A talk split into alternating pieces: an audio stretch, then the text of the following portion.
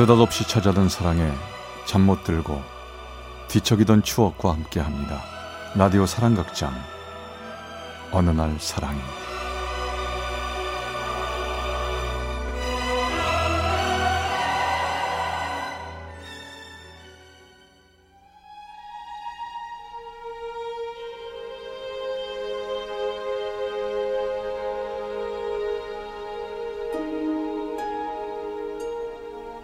사랑의 체험수기 어느 날 사랑이 제 52화 너무 늦은 인연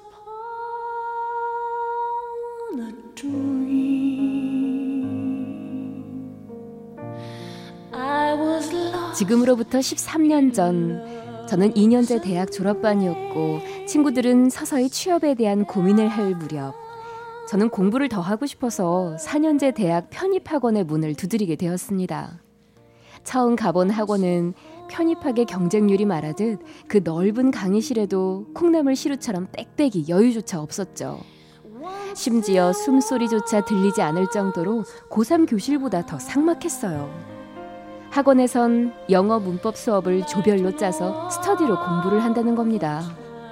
학원에서 임의로 여자색, 남자색 조를 짜서 첫 모임을 가졌는데 그때 제 눈에 들어온 한 남자가 있었습니다. 그는 이 처음 만남의 어색함을 없애려고 무진장 노력 중이었는데요. 큰 키에 잡티 하나 없는 흰 피부, 큰 눈, 한마디로 준수한 외모를 가지고 있었죠. 분위기 좋게 만드시려고 노력 많으시나요? 뭐 아무래도 분위기가 좋아야 공부도 더 잘 될 것 같아서요. 저희 자판기 커피라도 한 잔 드실래요? 네, 감사합니다. 그날 이후로 그 남자와 저는 마주치면 가볍게 인사하고 안부를 묻는 정도의 사이가 됐죠. 그리고 서로 먼저 오는 사람이 서로의 자리를 맡아주었고 수업이 끝나면 족끼리 혹은 단둘이서 근처에 있는 분식점으로 갔습니다. 자, 오늘 메뉴는 뭘로 할까요?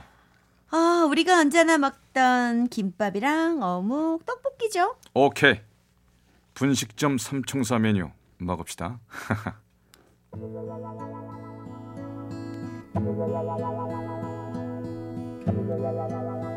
그는 항상 제가 지하철 타는 데까지 바래다 주고 자기는 버스를 타는 일상을 반복했어요. 제가 아픈 날은 학원 직원한테 약을 대신 가져다 주기도 했고 신경 쓰지 못한 부분까지 세세하게 신경 써줬습니다. 하지만 저도 남자가 이런 게 처음이라서 좋으면서도 쑥스러웠고 또한 이 사람이 저를 좋아한다고는 생각을 못했습니다. 저를 그저 친한 동생 정도로만 생각할 거라고 믿었죠. 왜냐하면 우리 두 사람 다 수험생이었으니까요. 그러던 중 작은 오해가 생겼습니다. 너무 힘들었던 전 그에게 편지를 썼죠.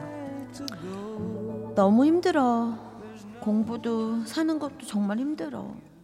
정말 내 자신도 어떻게 해야 될지 모르겠어. 아, 정말 힘들다. 전 너무 힘들어서 그에게 편지를 쓴 건데, 솔직히 위로를 받고 싶어서 그런 마음에서 쓴 건데, 그 사람은 너무 힘드니 나에게 다가오지 말아달라는 식으로 오해를 해버린 겁니다. 그 다음날부터 그는 얼음장처럼 돌변했습니다. 어, 오빠 오네. 밥은? 어, 먹었어. 나 바쁘다. 나중에 봐.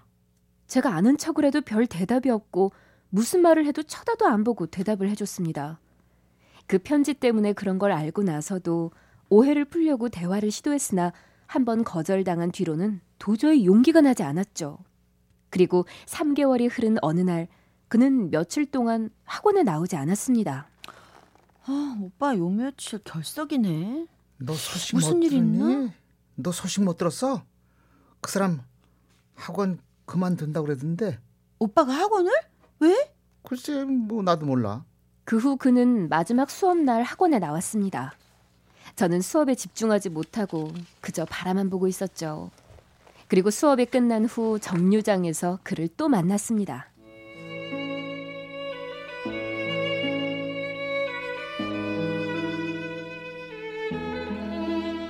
나 먼저 갈게.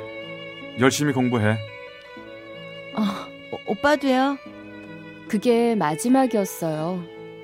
시간이 흐르고 제가 너무너무 바보였다는 생각이 들었고 제가 그를 좋아한 것을 인제서야 깨달은 제 자신이 너무 싫었습니다. 하지만 이미 늦어버린 일이 되고 말았죠. 그리고 저는 몇 달 후 편입을 포기하고 취업을 하게 되었습니다.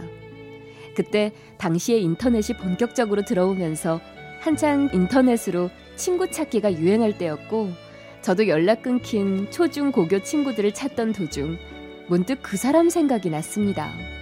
전 그 사람을 찾아 이메일을 보냈죠. 3일 후 이메일로 답장이 왔습니다. 가슴이 콩닥콩닥 뛰었죠. 전 그의 휴대전화로 전화를 걸어보았습니다. 여보세요? 저예요. 미란이. 기억나요? 어, 미란아 반갑다. 내가 왜 널 기억 못하겠어? 잘 지냈어요? 어떻게 지내는지 궁금해서. 어, 너무 잘 지내고 있지. 나 지금 일본에 있어. 어, 워킹 홀리데이 비자를 취득해서 왔는데 곧 한국에 들어갈 거야. 언제 오는데요? 어, 그럼 내가 가기 전에 연락할게. 만나자 우리. 그래요. 만나요. 연락 기다릴게요.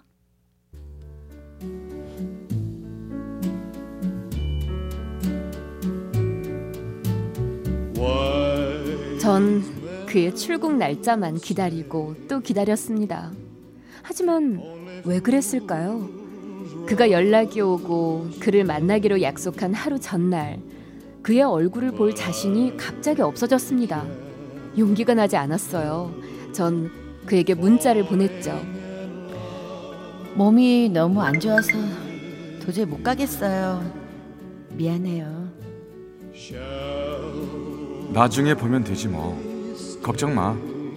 근데 몸이 왜 안 좋은 거야? 걱정되네.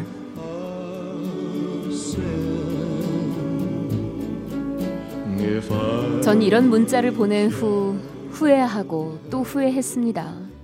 그렇게 그리웠던 얼굴인데 보고 싶은 얼굴인데 그냥 얼굴이나 볼 걸. 왜 이런 바보 같은 짓을 했을까 후회하고 후회했습니다. 그렇게 또 2년의 시간이 흘렀습니다. 어느 휴일 지나간 메일을 정리하던 중 그가 예전에 보내던 메일을 다시 보게 됐죠. 아련하게 떠오르는 그의 이름 석자, 그의 얼굴. 전 용기를 내서 다시 메일을 보냈습니다. 하지만 며칠을 기다려도 그때처럼 답장이 오지 않았어요. 전 포기하게 됐고 잊고 있었을 때쯤 그에게 기적적으로 메일이 왔습니다. 아니 이게 얼마만이야? 나 잘 있어. 너도 잘 있지? 한국에는 신년을 맞아 잠깐 나왔어. 어, 내 전화번호니까 시간 날 때 전화해 줘. 전 떨리는 마음으로 그에게 전화를 걸었죠. 나예요. 미란이. 어, 미란아 반갑다. 야, 목소리 여전하네.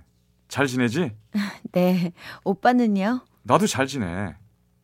어, 너 혹시 오늘 시간 되니? 난 내일 출국하는데 오늘 얼굴 보면 좋겠다. 그래요. 만나요. 나갈게요. 그날이 가장 추운 날이었어요. 가장 두꺼운 겉옷을 걸치고 정성스레 화장을 하고 그를 만나러 나갔습니다. 만나기로 한 곳은 광화문 대형 서점 앞이었어요. 약속 시간은 7시. 하지만 그는 좀 늦겠다고 전화가 왔습니다. 곧 도착해. 배고프면 뭐 좀 먹고 있어. 너 분식점 3충사 김밥, 어묵, 떡볶이 좋아하잖아. 그걸 기억해요? 아, 아니에요. 어서 와요. 기다릴게요.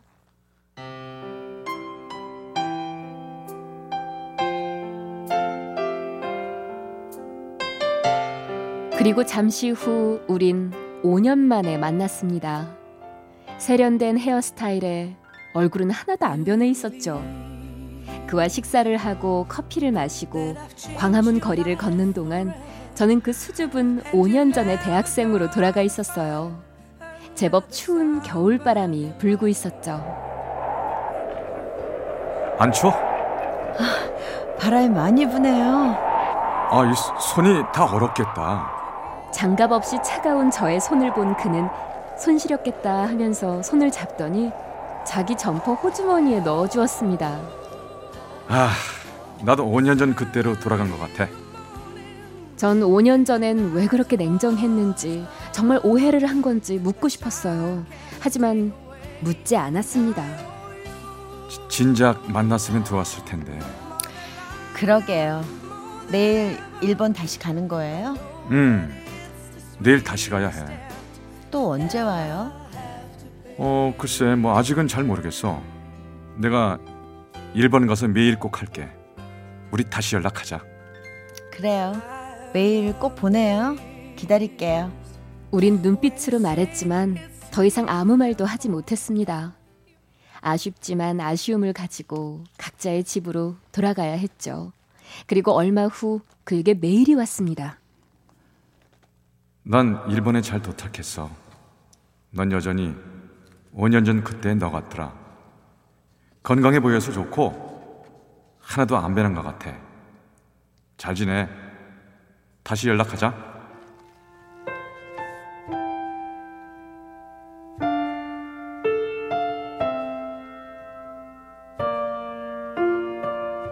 그게 그의 마지막 메일이었어요. 제가 메일을 보내도 그에게는 답장이 없었습니다. 전 답답하고 힘들었지만 마땅히 연락할 방법도 없었죠. 그냥 또 이렇게 헤어지는 것이라 생각하고 있었습니다. 그리고 몇 달 후 우연찮게 그의 미니 홈피에 들어가게 되었습니다. 그리고 그가 쓴 글을 보게 됐죠. 그녀는 그때나 지금이나 그 선한 눈빛이 변함이 없었다. 그녀를 보는 순간 5년 전으로 되돌아간 것 같았다. 수줍은 미소가 아름다운 그녀. 앞으로 모든 일이 잘 되었으면 좋겠다. 그 사람이 쓴 글에 하나의 댓글이 달렸습니다. 그러면 계속 잘 해보지 그래? 첫사랑은 첫사랑으로 간직하는 게 좋을 것 같아. 지금 내 처지는 누굴 사랑할 수가 없잖아. 남들도 모르게 세상을 다 울었지 지나온 이들을 그의 미니 홈피에선 JK 김동욱의 옛사랑이 흐르고 있었어요. 저는 지금 그가 어떻게 사는지는 모릅니다. 저 역시 한 아이의 엄마가 된 지 4년이 흘렀어요. 정말 우린 서로를 추억 속의 첫사랑으로 기억하고 있는 거겠죠.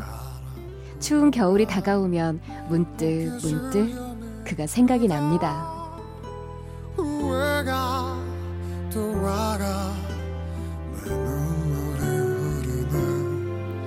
경기 파주시의 홍모 씨가 보내주셨습니다. 어느 날 사랑이 제 52화 너무 늦은 인연 편이었습니다.